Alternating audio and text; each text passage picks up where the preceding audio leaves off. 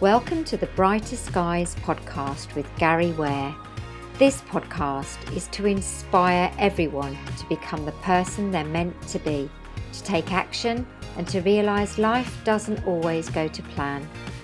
Gary will be speaking to successful entrepreneurs who will share the good, the bad and the ugly of building business and what to do to keep moving. Having left school with just two G C S Es, he achieved his aspiration to be a manager on the Red Arrows.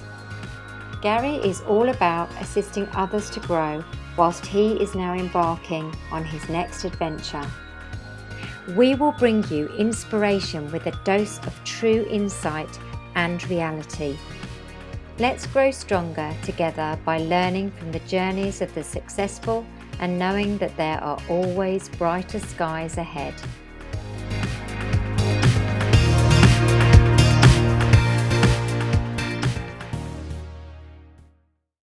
Uh, welcome everybody and welcome to episode two of the Brighter Skies podcast. Uh, today we've got a, a great entrepreneur sitting opposite me, uh, and that's Neville Wright. Thank you very much for agreeing to be on my podcast. You're welcome, Gary. Um, so for those that don't know Neville, um, Neville has got a, a great story. Um, I don't know if you want to elaborate on that a bit, Neville, just so people who don't know you get an understanding of you. Right. Okay. Where you started from, well, and where you are now. Yeah, well, um, I, I started uh, after my seventeenth job when I retired from mainstream employment. In other words, I got fired again. And um, and this was in nineteen seventy-four when uh, th- there was a recession, so there was no jobs. And who would want uh, to hire a dyslexic A D H D uh, lad uh, when there's a million other people who could read and write? So I would be at the bottom of the queue, and uh, and and just to give you an idea, in the fifties, sixties, and early seventies, if you got fired in the morning uh, or you left a job in the morning, you could get one in the afternoon. So that all come to an end abruptly. Uh, like many people, I wanted for the for the previous eight years, I wanted to be self-employed. I wanted a business. I wanted to work with my wife, Marilyn. And um, and I had a million excuses why I couldn't or wouldn't do it. And so it was there was no more excuses because um, my back was against the wall. I had no choice. And so I've got to burn my bridges and become responsible and retire from mainstream employment. Because now, coming up to seventy-two, people go, uh, Uh, why are you not retired? And I go, what is retirement? And they say, doing what you want to do when you want to do it, mate. And I go, well, do you not think I'm doing that? Uh, and I've done it since I was twenty-four. So there we are. So um, we started off in property maintenance, which is a posh word for window cleaning. and, uh, uh, but it's only word uh, for window cleaning is property maintenance. And then we went on to... Um, all types of property maintenance and building. We've, and we've built uh, factories and houses and flats and everything you can imagine over the years. And then we started in retail three years after we uh, went self-employed. And so we ended up um, with two, um, you could call them jobs, two businesses. And we knew nothing about either one. And we grew the, uh, what was a nursery business, selling prams. And we started selling secondhand prams in nineteen seventy-seven, knowing nothing. And we grew that to be the largest in independent uh, in Europe. And uh, we sold that one. We sold four of them, but we sold the last one for seventy million pounds, which was quite nice. And, um, and that was in cash. And that was a world record uh, for uh, selling uh, one Uh, shop, mum and dad shop, uh, really. And it was, um, there was one hundred twenty-five people worked in that one shop full time. Wow. So it's uh, quite, you know, a, a sizable operation. Yeah. So that's my story. Uh, that was eleven, ten years ago, eleven years ago um, when we come out of retail, and then we've invested in lots of businesses since. We've uh, created some and sold them along the way. And we continue to do so.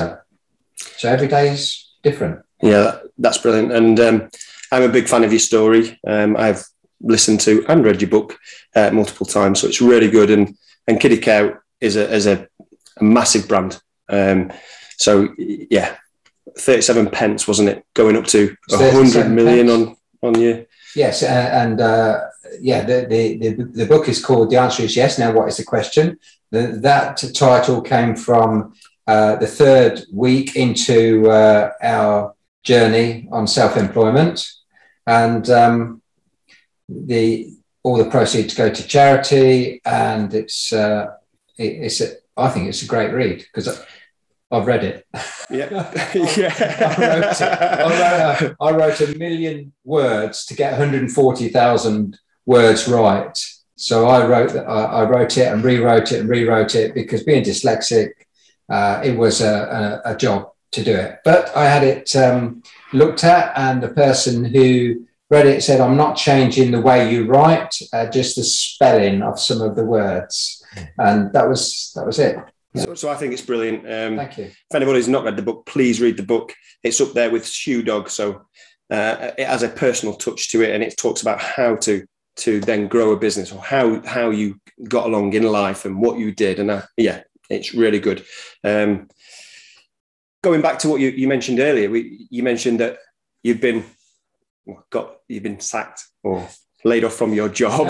Yeah. Um, fired, I think. I fired, yeah. And well deserved, because I'll uh, just jump in there if, you, if I may. And, uh, and whatever you think about comes true. And it doesn't, uh, it says on here, manif- uh, this is on my uh, website, it says manifest everything that you want. Start now by reading my book. Oh, uh, that's an advert. Okay. Sorry, but it does say it's okay. mani- uh, uh, manifest everything you want. And so I manifested that um, to be fired, really. Uh, I didn't really want to be fired, but I didn't want the job.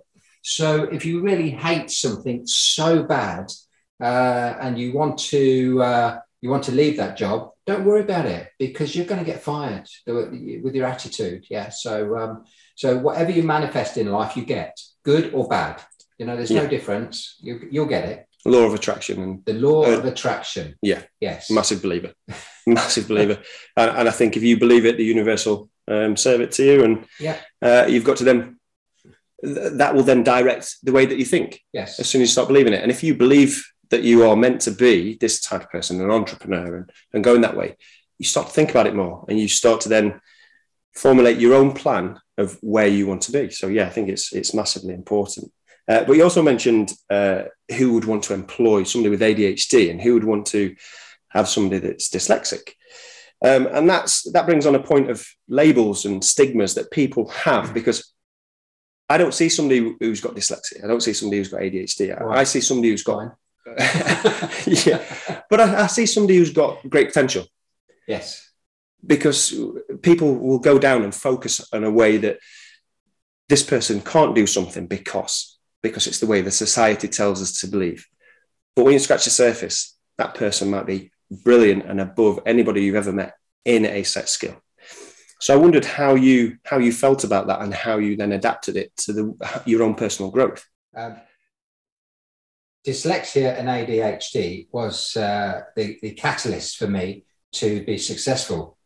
Uh, so um, I embrace it. I think it's brilliant. Uh, and I would, um, I would say uh, you're hired to anybody who comes along and, and has got these things... Um, because most people don't realise the value of somebody. And uh, I won't say everybody in Kiddicare had uh, dyslexia and A D H D, but a lot of people did, and a lot of people thought uh, different, and it was uh, it was great. And that's what made the, the business so successful, the people, you know, the, their attitudes and uh, everything. And so we wasn't uh, afraid of um, letting people go Uh, their own way. So if they'd got uh, uh, some kind of talent that they liked uh, and they wanted to use it, then we made space for them and we developed their talent inside the business, which in in, um, in essence, it uh, it grew the business in, in lots of ways that we didn't expect. You don't expect these things, but every day is a new, uh, a new opportunity to um, bring new things into the business.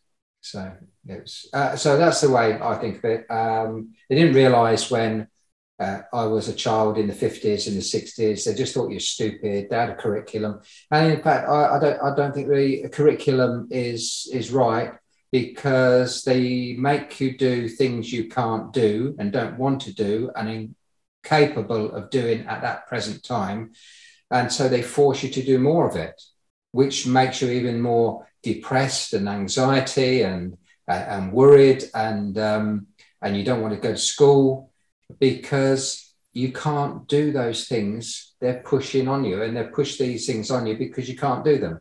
And it should be exactly the opposite way. Do what you can do and do it the best. And then when you've done that and you want to learn, and you have to have things uh, in, in place when you go into business, and you learn those things. And if you can't learn them, you get other people to come in that have got that talent and don't want to be self-employed, don't want to take on uh, what we took on, but they want to contribute. And so these people are one hundred percent in contributing because they're doing something they love doing. Yeah, um, I, I totally agree with that. Um, I see education as, I think school is important in some ways, but as long as it's done correctly, as long as you're inspiring children. And sometimes children need to be inspired in certain ways, and, and adults as well, I think, need to be inspired in certain ways. I just want to, so with the education, would you say you educated yourself more after school? Oh, yes. Yeah. I I, I, I believe in education. Um, that it's, it's one thing that you need is education. But uh, not all education is the same. And uh, and you will find, I, I found after leaving school, I educated myself. And after going self-employed, I really started to educate myself because there was a need and a want and a desire and everything. Well, you've got to have those You've got to have those desires to educate yourself. What, whatever age you are, you've got to have the need and the want. Um, and, and, and that comes along. Yeah, people are not, very often, they're not ready to be educated uh, in, in some ways, and they will get educated when they're ready. And it doesn't matter whether you're twenty or fifty or seventy, I educate myself every day. So In, in lots of different things that I'm interested in. And a lot of things I don't know I'm interested in until I turn on this, um, you know, the computer, or look at my phone and I see something and something pops up and I'm interested in that. And I might be interested in it to learn about it for five minutes or five hours or fifty hours, whatever it, whatever it takes. And if you're interested in something, that's fine. But you've got the choice. In school, you haven't got the choice. Between nine and ten, it's, uh, I don't know, writing, and between ten and eleven, it's history and blah, blah, blah, and whatever. And, um, and you haven't got that choice. I have that choice every day, where I spend ten minutes on something or ten hours. So it's, um, and then enthusiasm kicks in and you can make something of that. I think a lot of kids are wasting their time in the education system as it is. I would like to see kids leave school at fourteen, and uh, while they've still got their whys with them, while they've still got their brain excited, while they're still uh, have got that child's brain of learning, not necessarily the curriculum, but learning in life. Because I think between fourteen and eighteen, it's kicked out of you, and uh, you're brainwashed into Uh, a different world. Whereas if you could leave fourteen and go and, and uh, get jobs, many jobs as possible to, to learn. And then you can always go back to school, whether it's at night, whether it's doing a university course or whatever it is, and lots. I don't, these people, a lot of people will go and go, I'm at university three years or whatever it is, I'm going to do this. Why not have uh, three years uh, and have uh, twelve different vocations, you know, and, and, and learn a lot, and then decide which one you actually want to major in, go and get a job and major in that in the evenings or at weekends or whatever. Yeah. So, so there's a, my way of learning is probably a little bit different to I mean, the mainstream. But I think a lot of people would enjoy your way of learning rather than going down the mainstream. Because I agree, when you get to fourteen and eighteen, you are scripted to pass an exam. Yeah. If you can remember something, then you pass it and you get a certificate. And so many people get a certificate for something they hate, but they're good at retaining the answers to the questions. Uh, but that doesn't mean that they're going to make any use of these uh, skills, uh, or not skills, because they haven't got skills, uh, these bits of paper. They, they can go and get a job, but it doesn't mean that they're a good employee. They could be the worst, you know, and if they're not excited, if you're not in your element in, in doing something, I'll call it work, right? But if you are in your element and you want to know everything about that job, everything about the equipment, everything about what you are doing, what difference do you make to that company? What difference do you make to the people's lives uh, who are their customers? Then, and you're in your element doing it, and you've got no idea of time because it's it's what you're doing that you're focusing on. That's what makes a, a, a good person, not not somebody who says, oh, I've got a certificate, but I hate this bloody job. Yeah. It's all about living, isn't it? And yeah. not being. You can fall into that yeah. that trap of not being and not not fulfill your potential. Yeah, yeah. It's um. I think it's a tough world. I, I try to inspire my children to to understand what they want. So not to just say, well, I want to be this. Well, what is this? What does it mean to you? What work do you need to get there? And then what would it feel like? So go and speak to the people that are already doing it to then get through it. Yeah. And I think what you touched on with the choices as well. The choices is. is really good that you've got choices, but I think it's important to know that while you're making your own choices, your choices can then, you can go and find ways around things. So when you're, you can't do something, you, your choice is you can find somebody who can do something. And especially with business, and especially the people that I'm, I'm trying to inspire with this podcast are all for people that are setting up their own businesses, the ones that are trying to work their own path to, to their own enjoyment of, but if you enjoy what you do, you'll never work a day in your life. And that's what these people want. So I want them to understand that through your inspirational story, that you, you, you're so talented in so many ways. And just by somebody saying, well, you've not followed this route, doesn't mean that you can't do what you want to do, if that makes sense. Yeah, it does. Uh, and if somebody has uh, been labelled, go back to that labelling again. Um, well, that's good because uh, you've got something to, you, you've got a benchmark to prove people wrong.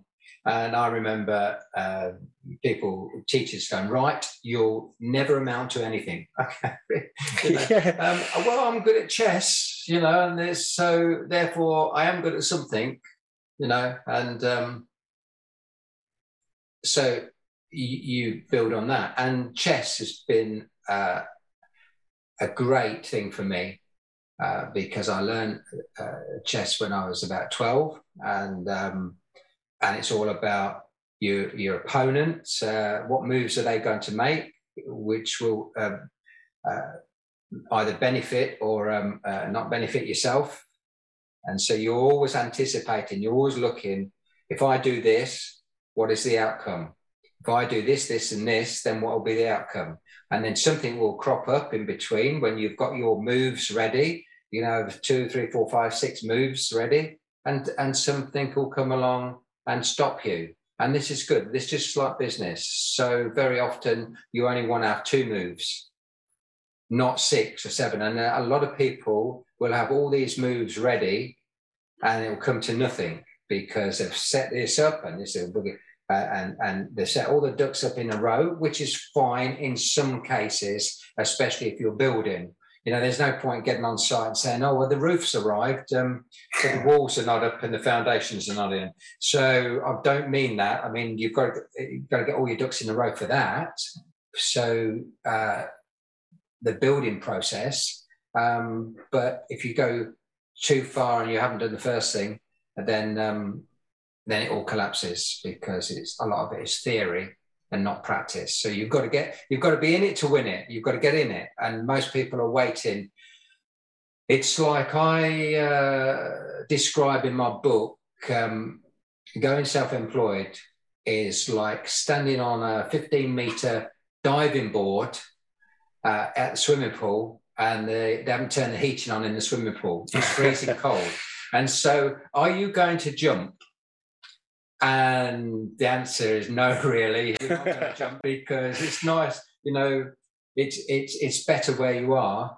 And you, and while it's better where you are, you're not going to jump.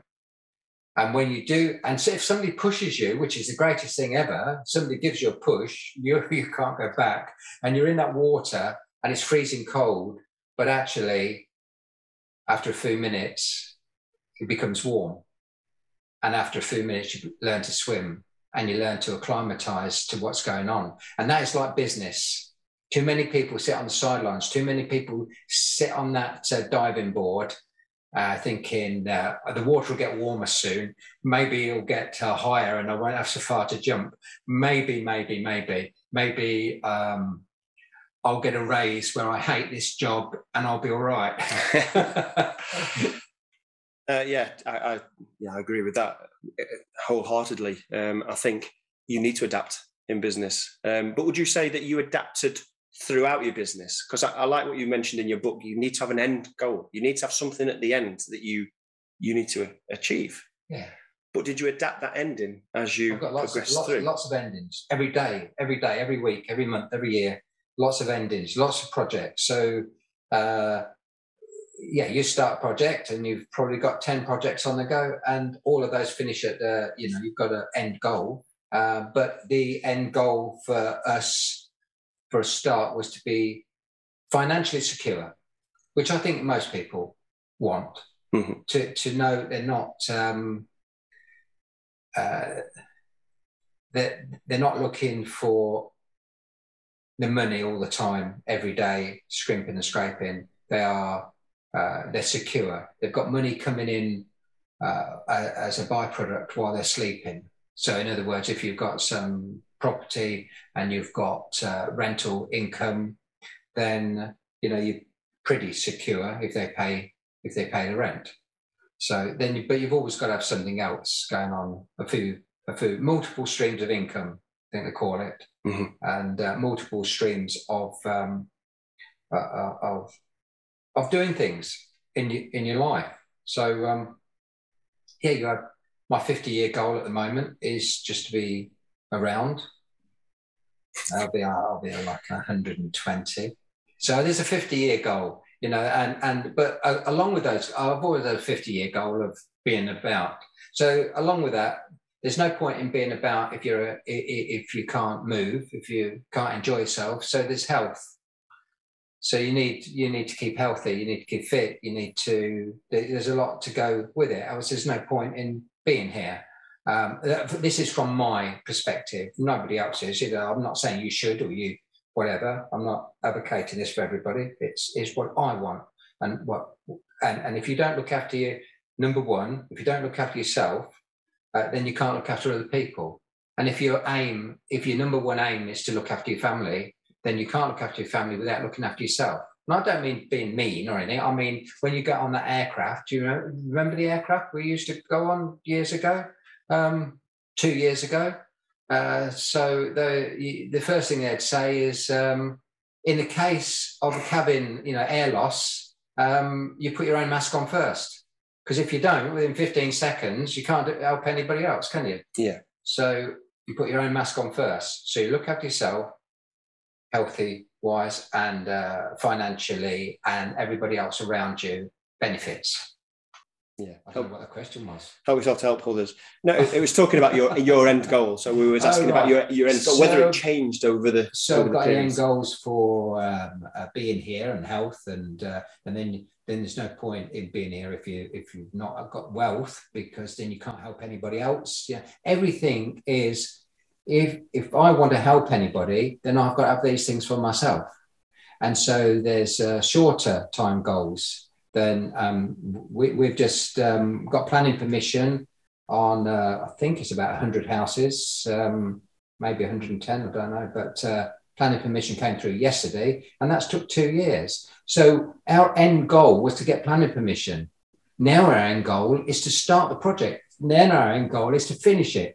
You know, and it's like, you, you, you it's a moving goalpost. And then I got, um, a, a month ago, a... Uh, we we got a, a certificate to uh, build uh, uh, commercially, and uh, two hundred forty thousand square foot uh, on an industrial, make an industrial park. And uh, so again, that's been at least two years in the planning. It has. So these things, you've got goals. Our first goal on that was to buy it. Our second goal was to demolish the, the existing buildings. You know, the third goal was something else and something else and, and so on. And so therefore, uh, lots of goals, lots of timeframes. So no, no one specific thing that you can say is, I've only got one goal and I've only got, you know, one ending. No. How was it with Uh, what you've just done, all your plans that you've just done? So for the houses and then f- for this, was it a tough, a tough um, project to get a- across the various milestones, like you said, the various endings? Was that? I don't know. I, didn't, I didn't get involved uh, because it drives me mad. I, I don't want to talk to people that can't make a decision, and I don't want to talk to people that won't make a decision or are in it because their job's worth, and the longer they can, um, longer they can keep it running with, uh, longer they can find fault or find things wrong, the longer they have a job. And I don't like that, so I don't get involved. I don't want to. It's, my life is too short to be um, dealing with people like that. So I get involved in finding places. I get involved in negotiating and uh, buying. I get involved in what we think we could do with the sites, and I get involved with probably design and um, and building uh, to a certain extent.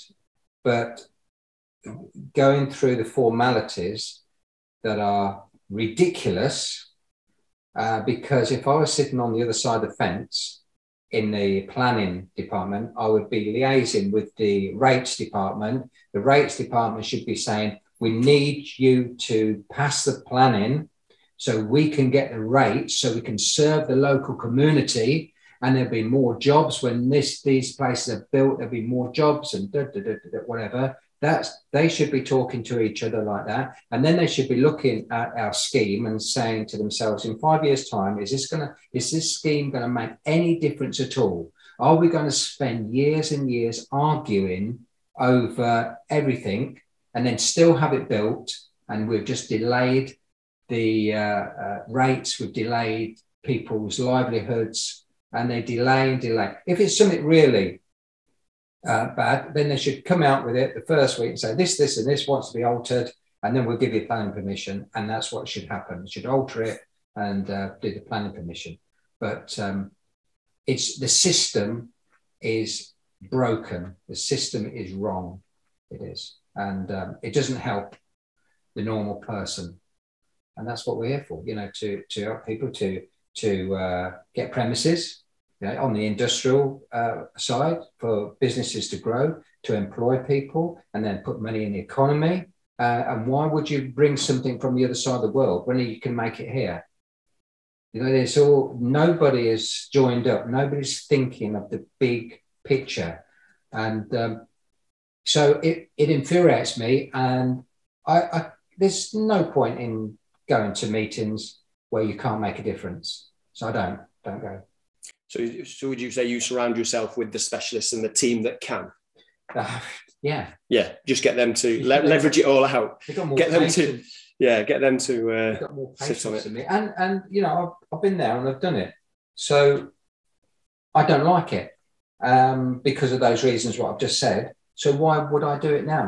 Exactly. Yeah, I think that's that's important. Why Why would you do something that you don't like, which you, you've identified that you don't like? Yeah. And then do it again. I think if they took notice and we got them through, then that's all I would do, because I'd be making a difference in the world or in our area, and um, and I would pursue that. And you'd be asking the question, what happens? And I go, I don't know. Somebody buys the land, and I go and negotiate the the planning. I'd be doing that if I felt that I was good at it, but I'm not. I'm not good at um, listening to crap. Yeah. So I'm not good at it. It doesn't, you know, it doesn't work. So, so working, working on your business, not in your business, it's still making it tick, but it's, you don't yeah. need to know everything, do you? You don't need to micromanage. Um, would you say it's important then to fit? Because you, you, you've worked over the years with your family, with, with the right people. Do you do you think it's important to surround yourself with the right people that work with yourself? It's the only thing to do. It actually wouldn't get anything done. How can one person create uh, a, a big business without lots of other people? So it's it's natural. It is. So if you want something and you manifest it, this is what I want, uh, and you find a gap, well, you have to fill that gap. And it's as easy as that. So you find somebody, and the people go, oh, but I've got to find the right person. Oh, well, have you? You know, it's a, yes, you have got to find the right person. But does that mean that you're going to procrastinate and not and not build your business because you can't find the right person? And when that person does come along, how do you know they're the right person? And if they are the right person and everything goes all right, maybe they'll get a divorce and leave the area. Maybe they'll die. Maybe they'll have a, you know, another problem, and it and it won't go right. So therefore, you've probably wasted a year of your life waiting for the right person to come along, when actually it all goes tits up, you know, and it's and it's and it's wrong. So you start, you employ, you know, you've got a you've got a vacancy, you employ somebody, uh, and if they are um, willing to learn and they fit in right, then that's that's fine. But how do you know you're going to get on with them? You've got to make that decision. And uh, Nike said, um, do it and do it now, or something like that. Um, did they say that? Or is it me who said that? I know. No, my, father, my father said that. Do it. Do it now. Not not now. I told you to do it five minutes ago. You know, it's like, do it. Make that decision and do it. And then, and then uh, the, you got those consequences. Uh, can you train a person? Uh, are they making a difference? Do you need another person? Then uh, you get another person and another one. And unfortunately, if uh, if the first person wasn't right, then they've tried, you know, and there's other other jobs for them. And you never know, because they've probably got skills that you never knew about. So uh, don't hang about in building your business on getting the right people, because you're going to be very disappointed. Yeah. Yeah. Uh, do you, so working with your family as well. Yeah. How tough was that? Both of us, I'm talking about Marilyn and myself, had got problems. But luckily, there were different problems. So um, I could talk, couldn't read and write. She could read and write because she's a lot brainier than me. She'd got, she could see words, and she she embraced school because the curriculum was right for her. But um, the way she was brought up, children should be seen but not heard. And a good slapping would put paid if she was heard. So therefore, that destroyed her confidence in um, talking to people. So she was, she was, uh, I got a problem and, and I've got a problem, and I could talk and she could write, you know, and it's like we fitted together. So if we work for other people, we would always have problems. In whatever way the problems would, would occur, you know, you'd get bullied, or you get uh, laughed at, or you get whatever, or you wouldn't fit in, you wouldn't get a promotion, or whatever it may be. So, so therefore, it seemed logical that we would work together because we could protect each other. And two heads are better than th- two heads together are better than three. Now, what do we want? And it, and you've got to align yourself with what you want. So you've got to write down what you want. And if those two bits of paper fit together like a glove, you know, and uh, your hand, well, sort of hand in glove, um, if they fit together and you both want security, yeah, well, we wanted, um, we wanted to get married. Well, you know, what does a sixteen-year-old boy want? sixteen-year-old girl. So, you know, and vice versa, you know. So we, we wanted to get married. We wanted a, uh, a house, and we wanted a family. So those three quite easy things. And then we wanted to work together. But why? Because we want to protect each other. So we're not talking about money on any of these things. Um, we, I haven't mentioned money. I haven't mentioned doing something to get money. What I'm saying is, what do we want as people. And we wanted security then after that. So uh, then we wanted a life where we could enjoy ourselves, create, not particularly create something because we, that never come into it, but we wanted to look after ourselves without other people telling us what to do, how to do it, and then criticizing us. So we, we wanted those. Then it started, what else do we need? Okay, well, we need money. So do you need money? Do you need, uh, how much money do you need to live the rest of your life if something happened? So it's an awful lot of money, but that was kind of in the background because we worked from day to day to day to day, you know, and, and, and built up. So the people who say, I want to be a billionaire, I want to be a millionaire, I want to be, you know, okay, maybe you do, put that in your fifty-year goal uh, and then forget it, you know, because you can't be a millionaire next week uh, unless you win the lotto, and I've got news for you, you're not going to win it. You know? And if you did win it, you wouldn't know what to do with it and you'd lose it all. So um, money is attracted to people who look after it. And when you look after money, you attract more money. And when I say look after it, I don't mean put it in a tin box and bury it in your garden. I mean, uh, money is exactly the same as people, and people need to work.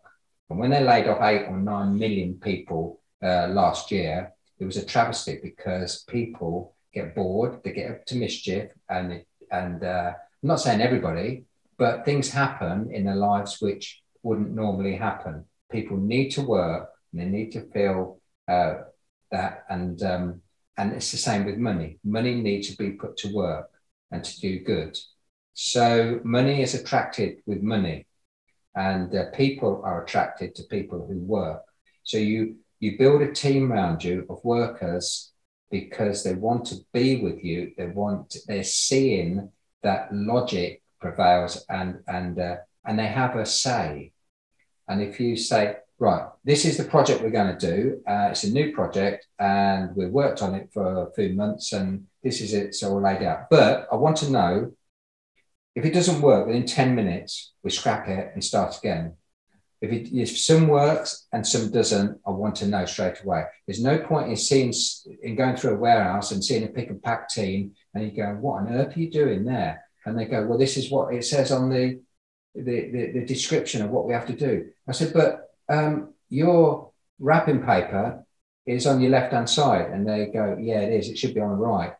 Well, why, why have you spent six months crossing over when you really should have it in between yourselves? Why are you crossing over each other? And you go, yeah, I know, it gets on our nerves. Why don't you say something? So it was always, if something doesn't, uh, if something goes wrong, yeah, even if it's ten minutes into a new thing, let us know, and then we'll alter it.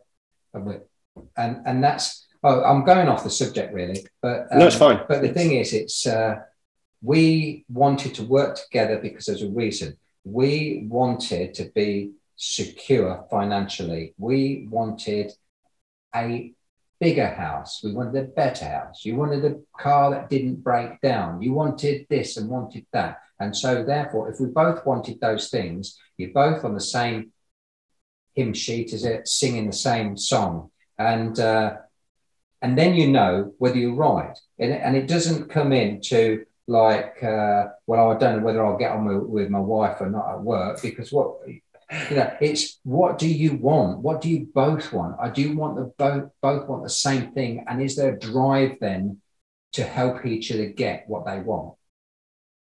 Yeah, I agree. And, and I think with me, we do similar to you. It's security. It's our way of life. There's so many things that we want to do, so many things we want to see. We want a house. We don't, we don't, Look, we value things for their value to us, not for monetary uh, value. Um, and that's what it's all about. It's about giving ourselves a bit of time, a bit of freedom. Uh, I'm, we've both got different sets of skills, so we would align.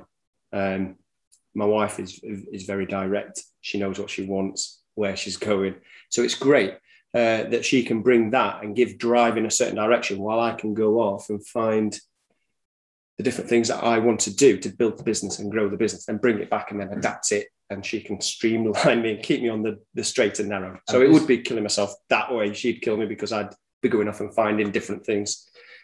that she'd then have to rein me back in. But I'd make it work. We'd yeah, make it work. Normal. Yeah. Yes. So it's good. But do you, do you think everything happens for a reason? Do you think you've you've worked together as a family? You've, like we said, you manifested this. Do you think that happened yeah, for I a wanted, reason? I wanted to do that. It was in the back of my mind. It was the best thing I could possibly do. And I wanted it. I willed it. And you can will these things. And you, and, and you can either will um, when you meet somebody, getting on with them or not. And uh, you could, every everything, you can, it's in, in between your two ears. And you can um, make it happen. And it's only you can make it happen. And you decide what's going to happen and how it's going to play out. And uh, of course, you you can't um, you can't understand what's going to happen outside of your circle, like um, tax and the government and things. You know, you don't know what they're going to do from minute to minute at the moment, uh, let alone from year to year. So therefore, people can make things unstable for you. So I've got a saying, and I've always had a saying ever since I went in self-employed: you take your luck as it comes and you fit yourself to it. So therefore, whatever the government do, whatever your next door neighbour does, whatever the situation is, whatever the weather's like, you take that luck, you take that situation. And uh, whether you think it's good luck or bad luck, well, you fit yourself to that situation. And so therefore you can't say, well, that's not fair. It is what it is. You know, if they put taxes up to ninety percent, it is what it is.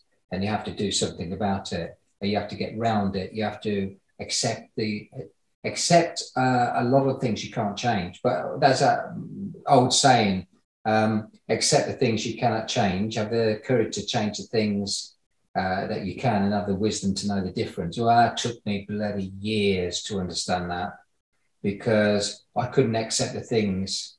I couldn't accept what I couldn't change. So I fought it and fought it and fought it. But then I, after years and years and years, I, I, I had the wisdom to know the difference. So then you um, change the things you can. In other words, people say about pissing in the wind, you turn yourself, you turn around. Yeah. So the wind isn't coming forward, you know, to you. It's like you have to turn round and um, and and fit yourself to it and accept things. People cannot, a lot of people cannot accept things, what's happened in their lives. And so they're using it as a crutch for the rest. I should have, I could have, but I didn't, you know, and I, and I, uh, and this is what happened. And this is what they go, oh, my partner let me down, you know, and uh, duh, duh, duh, duh, duh, and if it wasn't for that, I would have been rich, you know. And no, you wouldn't. You wouldn't. You'd have found some other excuse. And some people don't trust other people. And I say in the book, it's a sad situation when you don't trust people. And even some people don't trust the person they see in the mirror when they're shaving every morning. You know, it's... um And that's sad. That uh, that that that's the situation. Um, so yeah, so you've got to take your look as it comes, whatever it is, whether you class it as good or bad. Then you've got to fit yourself to it and make the best of it, and uh, and go round and make it work. And that's what happens every day in business. Yeah, I love that. I love I love that you framed it in such a way that it is about personal growth. And like you said, you you found found things later on in life that you couldn't accept certain bits, and the government are always changing, and you've just got to react. So yeah, I love that, um, and I think that will help everybody that, that is listening, because this is this is the whole point of this is this show is to help people grow, and it's it's not going to be easy, is it? I had an interview yesterday, and somebody said, uh, the, the the person who was uh, interviewed said, would it not have been a lot better, Neville, for you to have gone from zero, gone straight up to success all the way, all the way, without having all the problems and, and everything what was uh, off? Because it read my book and said, Christ, you had a lot of problems, you did, but wouldn't it be wouldn't it be far nicer? And if you could do it again, would you not like to go from where you started straight up to success? And I go, no, no, because that wouldn't have been a success, because that's too easy. That it, it's like if you are a mountain climber, uh, why bother? Why are you going to try and climb a mountain, you know, for fun? Uh, why would you do that when you know you could just walk up a slope and get to the top of the mountain? Is that fun to a mountain climber? You know, uh, what about a triathlon? My my daughter's uh, an Ironman, so uh, she's been all over the world doing Ironman. You know, and um, this is, if it was easy, why do it? Why do something that is easy uh, uh, and n not fulfilling and not exciting? And and um, you have to, you know, take take what comes, and that is part of business: getting over the problems, solving the problems. And this is why, you know, you uh, you embrace problems. Bring me another, bring me another. That's what I'm doing, bring me another. You know, the more problems you're solving for people, the more uh, that the business will grow and the more money people will give you so you can invest it into whatever and be secure. So solve people's problems and they'll be flocking to you. And that's, and, and that's something, and in Kiddicare, uh, we were solving people's problems. Oh, I've got, I'm going to have this baby. What do I do with it? How do I carry it about? You know, what I'm going, what's going to happen? You know, and all that kind of stuff. We solved people's problems. We did, and um, and and so we helped people. You know, in the building industry, it was like, well, and I've got a growing family. What am I going to do with them? I've only got a two-bedroom house. Well, I need an extension. I solve people's problems. You know, and this is it.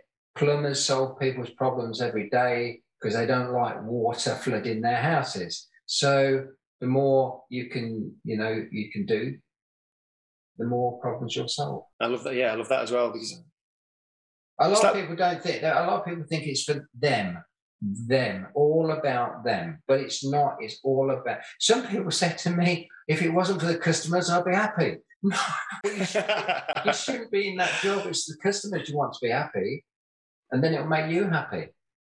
It's a, reverse, a lot of reverse psychology is in the book, and a lot of stuff is between the lines. And if people skim over it, well, they go, well, yeah, it's just another book. Uh, if people go, why did he do this? And why did they do that? And how did that work? And, you know, against all odds, because uh, when we went into the nursery business in nineteen seventy-seven, there was, I think, two thousand two hundred other nursery businesses in the country. And a lot of them was like thirty years old, and they, the second or third generation, and, and they knew far more than us. They've got more money than us. They've got better premises than us. How come we went from uh, being a nothing, uh, selling a few second-hand prams in a two-up, two-down terraced house, uh, to becoming number one in the independent shop in Europe? And then when we sold ten years ago, there was only two hundred fifty shops left in this country. What happened? Why? You know, and it's um, so that, you know, these things can happen. They can. It's the game. That's the way you think. It's the game of chess.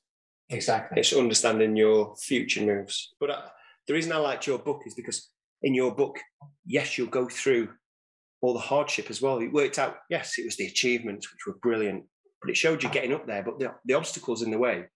But you never gave up.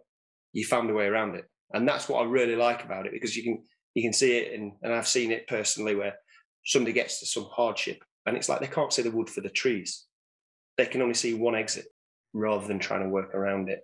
Yeah, well, I had some good mentors. Um, I did, and uh, some excellent people uh, that that. Um, told me, some of them was quite vicious in telling me where I was going wrong or my attitude, uh, and they say your attitude will uh, will eventually uh, decide where your altitude is, you know. And um, and and so uh, when when people are more interested in uh, your business than you are, then you realise, you know, you're not doing it right. And um, and so I had some good mentors. And the thing is, and if you're going to live another week or another year or another day, then why pack up?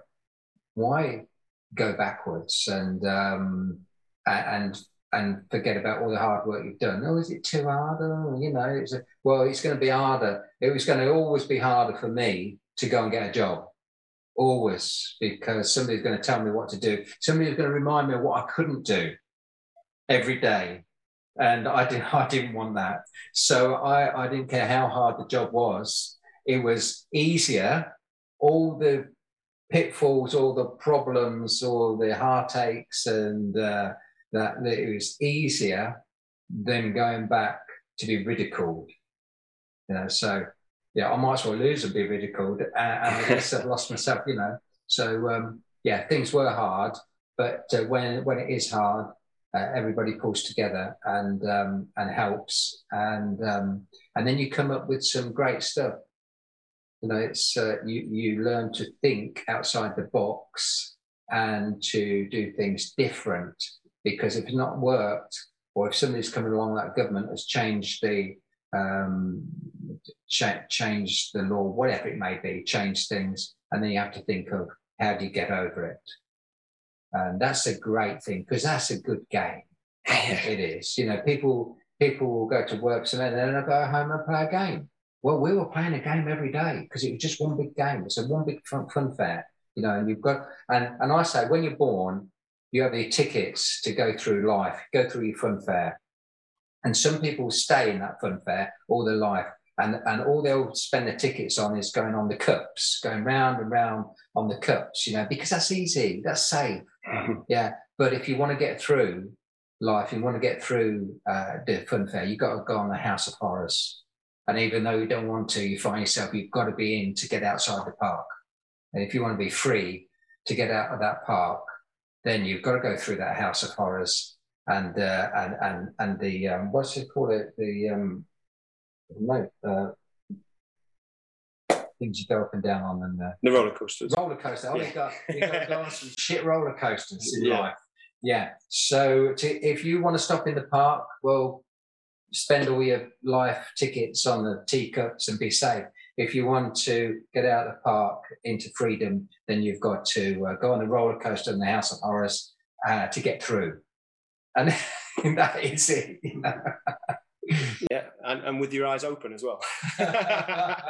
My father-in-law said, uh, um, I interviewed him uh, once uh, a few years ago before he died, and uh, I said to him, is there, is there anything, on one of the questions, is there anything um, that you would uh, recommend that I did? And he says, open your eyes, open your eyes. And he was, uh, he he had had to go into a hospital. He had a nervous breakdown years ago when he was young, to go into hospital for electric treatment on his brain.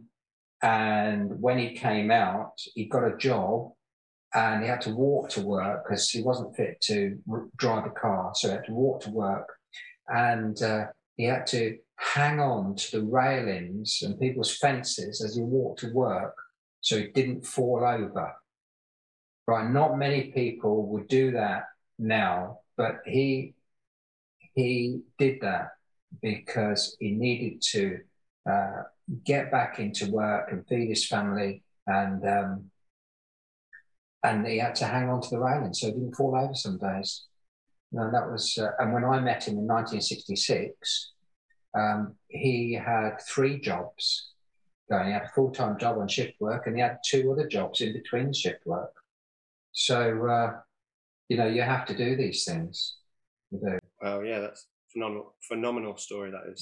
Do you think that's that's inspired you even more so to, to carry on with it? Well, it inspired me because... Uh, he inspired me because I thought he was a nutcase. I thought he was, he was dreadful, yeah, the way he treated his children. And it was like, uh, but I didn't realise for years and years and years that it wasn't, yeah, it wasn't him. It's not what he wanted. It was that he'd had electrical treatment. He was balmy. He was, uh, and uh, it, it took me a long, long time to understand why he was like it.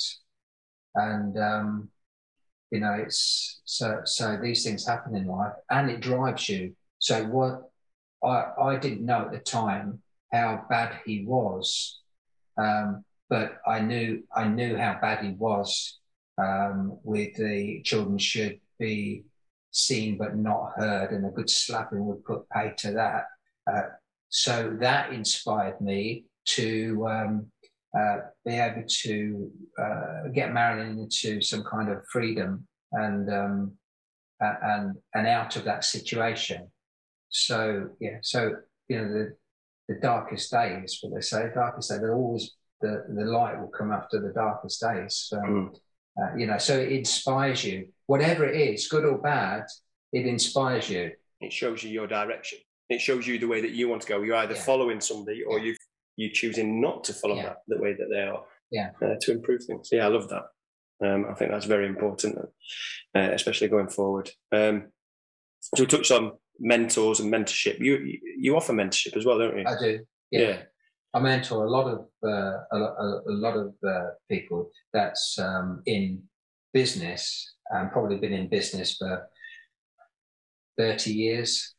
So they've got several businesses and they're doing a lot of things. And, you know, everybody is um, is, is is looking. Everybody wants something, want to change things and, and uh, but go in the right direction. And I just want another op- opinion from somebody who's been there and done it, and, um, uh, and or, can, or if they haven't, uh, give an opinion, uh, some logical opinion on uh, the process and what to do, what to look out for, and uh, and and is it a good idea that they've already got four businesses and they want a fifth?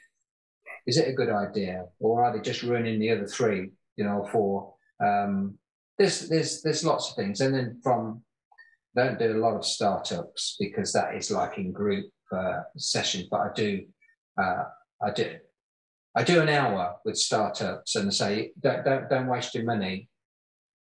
Just to, just to have an hour, and um, and that will probably put you on the right road.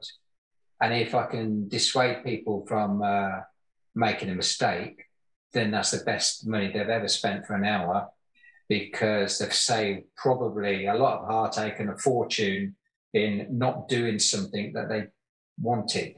But on the other hand, if you if you see there's something in somebody, and uh, it, it's, it makes sense, then again, that hour spent there is well worth it because it puts them on the right road mentally. And I've had lots of people who, who go, I do remember the uh, the hour I spent with you, I do, yeah, four years ago. Yeah, well, my, my product's come to market now.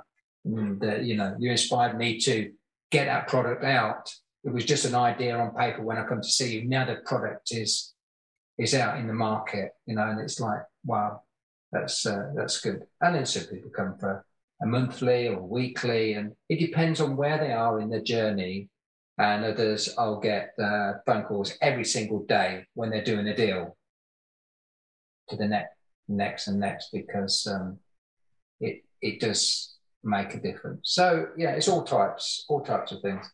And I'm, de- I, I'm, I'm probably a different type of mentor than most because I haven't got a program, uh, and I've got people that um, are in certain industries that they can only talk to me at night, twelve, one, two in the morning, and they're in that kind of industry where that works, and um, I, I've got no issue in, um, in in time. I haven't got a watch. I don't know the time. It, it doesn't make any difference to me whether it's four in the afternoon or four in the morning.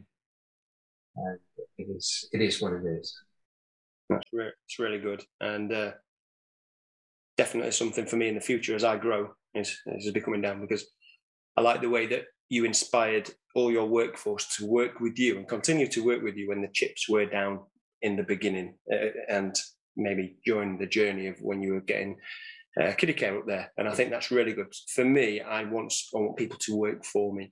And like you said, it, it's nice to know people and communicate with people and grow people and find their strengths and then allow them yeah, to come on. I'll, I'll just uh, refine that a little bit. They worked with with me because um, I didn't want people to work in a way for us.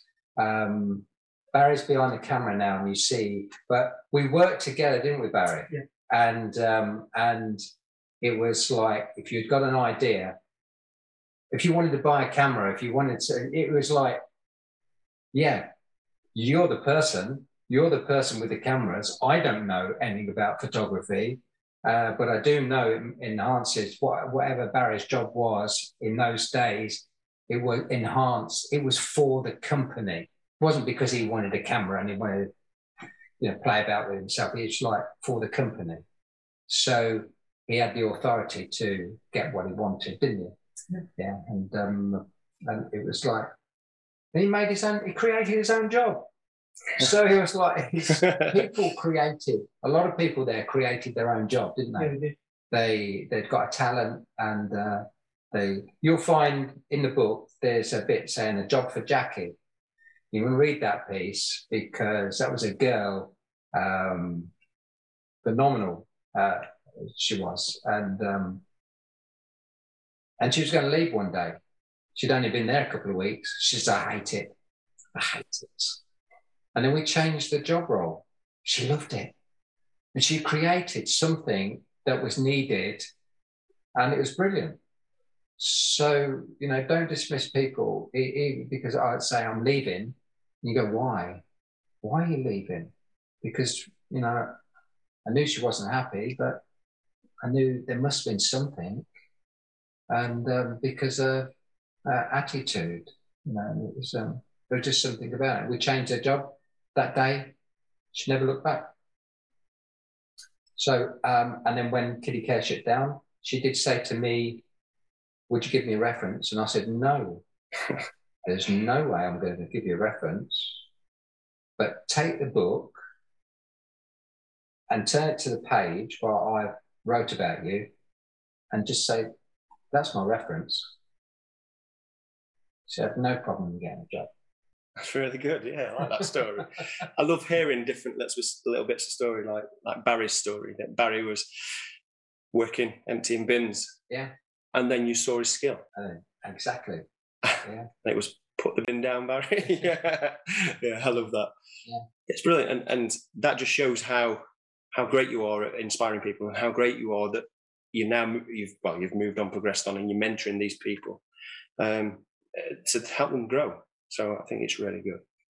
I'm going to do a, a slight change in, in direction and start okay. talking about inspiration from other areas and where you take your inspiration from. So you said you you look online and um, something might grab your attention. Yeah. Um, and I've been seeing this guy, and you, you, you'll have to help me with his name again. Gary Vaynerchuk. Vaynerchuk. I, I believe it's Gary Vaynerchuk. And I really like his approach to things. Right, okay. Um, and I just wondered what you thought about Gary Vaynerchuk and his approach that nice guys no longer finish last. It's all about collaborative growing together. Um, oh, well, I have seen bits and pieces. I've not, uh, I've not seen a lot of him, but I've seen bits and pieces. I don't, uh, I don't particularly uh, watch uh, other speakers because I don't want to be uh, influenced.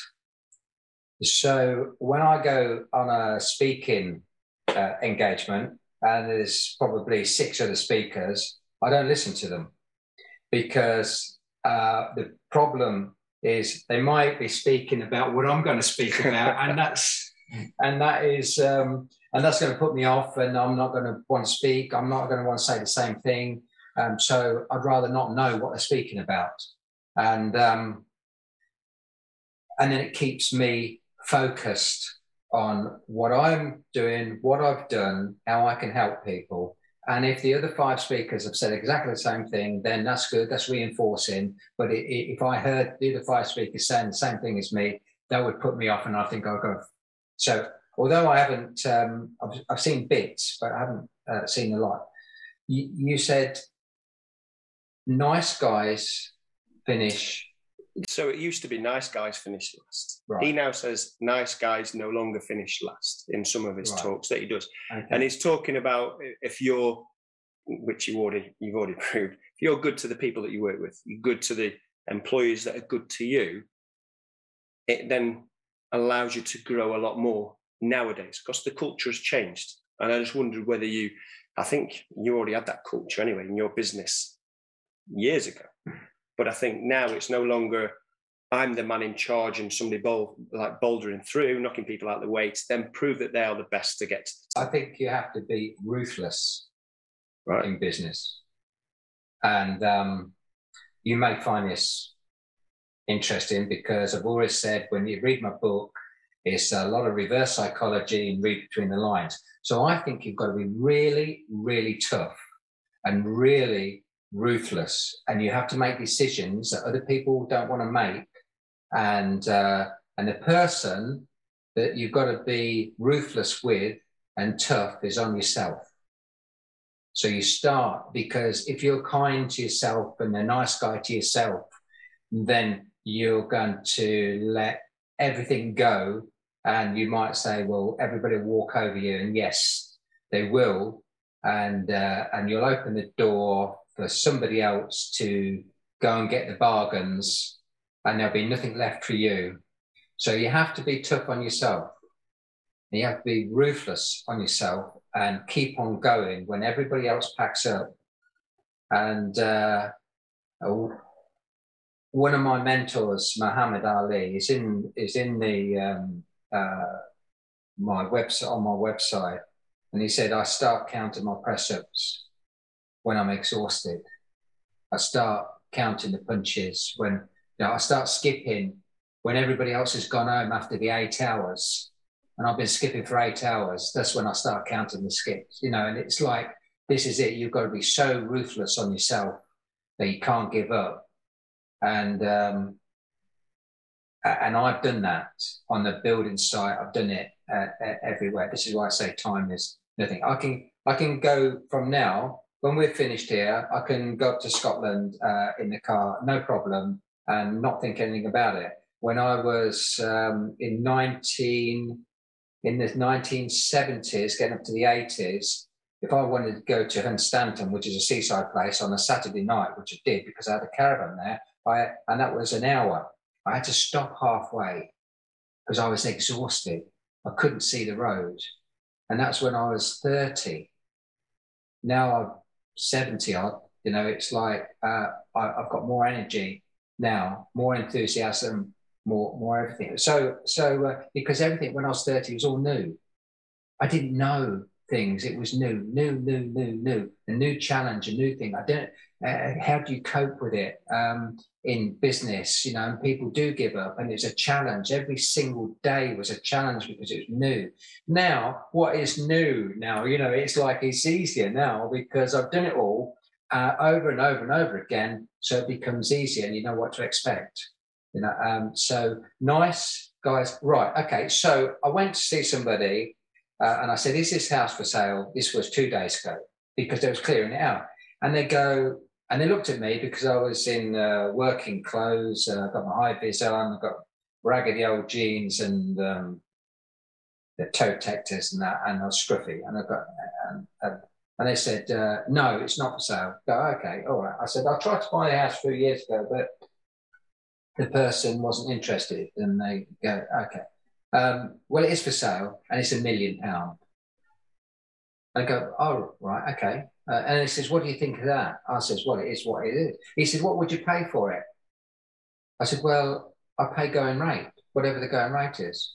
He said, well, what about a million? I said, well, go to three estate agents, get their opinions, and then you'll know whether it's worth a million. You'll know whether you can get it. And I said, well, and then you can come back to me. And he goes, oh, so-and-so, the next-door neighbour wants it. I said, well, okay, so have you spoken to the next-door neighbour? Yes, and we said, and I said, well, fine. And now this is the nice guy coming at me because I can't make any difference at all. He's going to go to his next door neighbour and he's going to go to the person across the road because they've expressed interest in it before me. And that's fine. And I said, and if they don't buy it, it's fine. Come back to me and I'll have a look at the price. So that's being a nice guy, you know, because you cannot make any difference. They've decided they, they are not going to sell it to you, and they've got an opinion of me based on what I looked like. And when I said I had, uh, I'd already been and tried to buy it, their opinion of me slightly changed and the price went up to say, there, you know, you can't afford it. Yeah, anyway, so so therefore, that's a nice guy coming at me. If I, if you want something, uh, I used to go to uh, auctions in the eighties, and I used to see people that I knew, maybe estate agents, and I was bidding for somebody else or whatever, and, and if I wanted something and they were bidding, I would stop I wouldn't bid against them. And I said to an estate agent uh, who got this, I said, well, I, I, I wanted, I would have bid more, but I didn't bid against you because, you know, you're obviously, um, we buy property from you. And he said, Neville, never do that.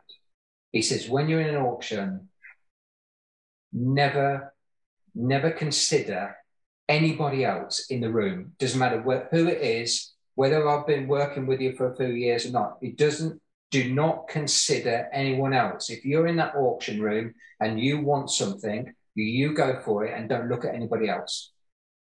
I go, that's a weird way. That's a bit ruthless. But he was telling me not, I should have, I should have bid against him. And he was right. You know, in business, if you want something, you have to go and get it. And you can't open the door. When this, when the half price sale comes along, you can't be first. You can't be queuing up there for six hours waiting for the sale to open because you really want whatever's in that sale. And then there's a hundred people behind you. And then you open the door because you're first. And then you go, oh, come on through. Being polite and, and, and, and getting what you want in business is two different things. No, you've got to be there. You've got to be at front. People say to me, I could have bought that house, what you bought, or that shop or whatever. I'm going, no, you couldn't. Yes, I could. I've got the money. I could. No, well, why didn't you buy it? Well, you bought it first. And why did I buy it first? Because I was up at six in the morning. I was. I looked at it at eight o'clock. I was in the estate agent at nine, and I give them the offer. That's why I bought it. What time did you go? Oh, well, we didn't go till eleven. No, because you didn't get off your arse to do it. Now, who, you know, being nice, and I thought I was really nice because I made the effort to go. I made the effort to make the bid at nine o'clock in the morning. Isn't that nice to the estate agent? Made it easy for him, made it easy for the person who's selling it. I didn't turn up at eleven and go, I want to negotiate. I said, that's the price, you know, I'll give you the price. That's it, you know, finish.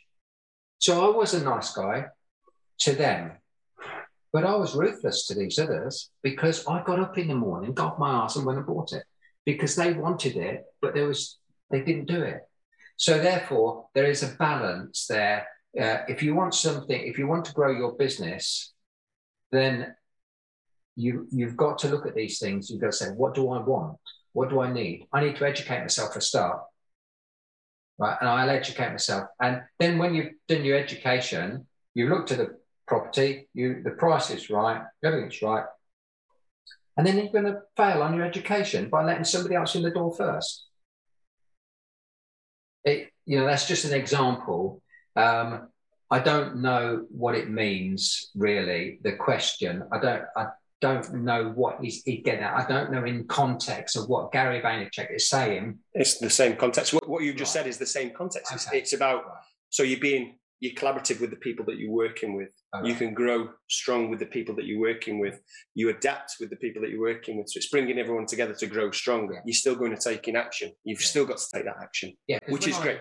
You've got to. When I bought that uh, property, then I had, uh, there was work for the builders.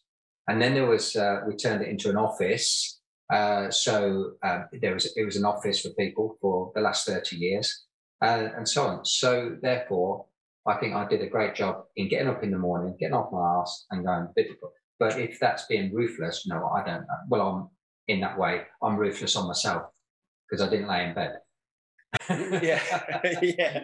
Yeah. And I think that's it. And um, I was going to ask you for what would you advise for people to get out, but I think that's the advice there. I think get off your ass. Just get off your ass and yeah. do things. It's yeah. about taking action. Yeah, so it it's, it's, it's not just about taking the courses and learning how to do things. Do something about it. Look, you see all those books across there. There's there's a, probably a hundred hundred books across there. I've got a hundred lots of cassettes and different things, and yeah. So um, all of those books I've read. Uh, all of those books, uh, and every word in those books is no good to anybody. Every cassette is no good. Every C D is no good to anybody unless they take action on the information that they have. And I've took action on every single one of those books and tapes and C Ds and everything. I've took action. And usually within twenty-four hours, I've done something that's bought that book, bought that uh, course. And and when I used to start buying, when I started buying these courses, there was like in the nineteen eighty, there was like one hundred twenty pounds, you know, for a few cassettes. And I still could make that money just on one sentence. It's finding the sentence that fitted you, that you go out and you do something, you alter your business, or you get an idea and you do it, and and you you make the money. But a lot of people will read a book and they go, yeah, that's all right, wasn't it? Yeah. Uh, what have you done about it? Uh, well, I'm going to read the next one because the next one's going to be even more exciting. Yeah. And then what are you going to do with that? And that and that. You, so therefore, you know, you have to take action, physical action. You have to take, and you have to go backwards to be able to go forwards in life. And when I say backwards, um, I should have jumped off that diving board eight years earlier, yeah. because that was, you know, that was, uh, what could I have done? In eight years, I was a millionaire, from nothing to a millionaire, right? So what would have happened if I was sixteen years in, you know, if I had took action eight years, but probably I wasn't ready. Because probably I wasn't hurting enough. Things was, things were uh, fine. You know, you got your wages, and what I wanted in life there, I, I, it was comfortable. And when it's comfortable, uh, you don't move. When it hurts, when the hurt gets uh, so bad that the future, whatever the future is, can't be, can't be any worse. And so people will always keep in their comfort zone, and they'll go, I should have, I would have, I could have, but I didn't. And then they'll get to a point where I've had lots and lots of people say to me, I've always wanted to be self-employed. I've always wanted my own business. I've always wanted this and this and that. Well, why didn't you do it now? Well, I've only got fifteen years left and I'll get my pension. Do you mean you get your pittance? You get your, yeah. Okay. So, so there's a tipping point where you go belong, you, you go past, and people go, oh, it's not worth it now. I'll do it when I retire. I'll start my business when I retire, when I've got my retirement money and uh, uh, and a bit more income, so I know I'm safe. And then the the bus driver doesn't see that, you know, the sun comes into his cab, and as you're walking across the road, he runs you over. And then you go, mm, you're not going to even get a pension now, have you? You know, it's like, this is life. How do you know what's going to happen tomorrow? And if you don't know what's going to happen tomorrow, well, why why don't you take a chance today? You know, and, and follow your dreams, follow your heart, follow your, whatever you want, your instinct, and do what you want to do. Yeah, I'd, I'd hate to get to the end of my life and have regrets. I'd rather get to the end of my life, look at my failures, but then also look at my wins. Um. Yeah, so that's brilliant. I've got one final question. You can carry on as long as you like. What is Brighter Skies for you? Well, it's um, your website, isn't it? It is. A bit of selfless promotion there. But yeah, it's, uh, what would you like? So the future, future Brighter Skies for you. What do you see? So I, I know you talk about your goals and your plans, which you did earlier, but what is what is... the brighter skies for you? What is the the end goal ish? Even though I, I know you'll work forever. It's just... um, I think uh, maybe I'm the wrong person to ask because I've been there and done it, and uh, and got. I, I mean, it's turmoil out there at the moment. Um, a lot of people can't see it, but it is turmoil, and there's a lot of changes to make. So bearing the changes in mind, which are going to be horrendous changes. Uh, physically and mentally and um, uh, all over the world. And um, uh, there's going to be a lot of changes, a lot with the A I. And uh, the world is going to change because we're in the um, fourth, uh, um, you, you, you get your first, second and third, uh, what do they call them? Revolution, not revolutions, um, industrial, industrial revolutions. So we're in the fourth industrial revolution, uh, just going into it. So uh, it'll be completely different. Uh, every day is changing. So I suppose my end goal is to get through it uh, with everybody being safe with uh, family and friends being safe, uh, and um, and I don't see that, but that's my brighter skies to come out of it when everybody has got free movement and uh, free free uh, thoughts and can express uh, what they believe in without getting censored, uh, because at the moment we're going backwards. So freedom is my brightest skies. Freedom to help, freedom to um, have a nice, uh, harmonious life without somebody going, uh, wait there, I want your medical records, I want this. Who are you? And never mind who I am, you know, um, I, I want these things and you have to give me them. Uh, I want freedom, freedom to express myself, freedom to say what I want, um, and, and to have an opinion. Because at the moment we're going into an era where children must, can be seen but not heard. And that was from the Victorian times, and we're going back into it. And so that's my brighter skies, to come out of it uh, intact, mentally and physically, with enough people around me that I love and uh, cherish, that, that I've all survived. So. Yeah, I love that sentiment. Um, and I hope... I hope we don't go down the, the bad route where people cannot express their own freedom anymore. Uh, thank you very much for being on my podcast. Um, I think this is going to bring immense value to everybody, allow them to grow. Um, if you'd never, uh, if you'd never known about Neville Wright uh, before this, where have you been? Um, if not, get online, have a look, read his book. Um, Neville, if you want to do a bit of promotion so, so they can find you. The website, it's got a lot of free stuff on it. It's uh, neville wright dot com. Uh, if there's any questions, you can uh, ask me. Um, if there's any suggestions, what I can, um, how can enhance the website, then um, uh, send them to Barry. Yeah, Barry is uh, doing a marvellous job uh, on it, and um, you know, all thanks to him. Uh, and uh, yeah, so. There we are, neville wright dot com, and the answer is yes. Now, what is the question? If you don't laugh, uh, uh, when you read the book, if you don't laugh and you don't cry, I'll give you money back. But um, uh, the money will have uh, gone to charity anyway, so um, use it as a doorstop. And you will laugh. You will laugh. I've loved the book. Uh, thank you again, Neville. It's been uh, a massive pleasure, an honour to meet you. Uh, been one of my heroes for years, so thank you. Thank you very much. Thank you for listening to the Brighter Skies podcast. We hope you enjoyed the show. To find out more about the work that Gary does, please visit his website, brighter skies properties dot com.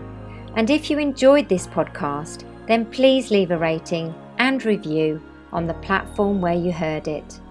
Thanks for listening, and see you next time.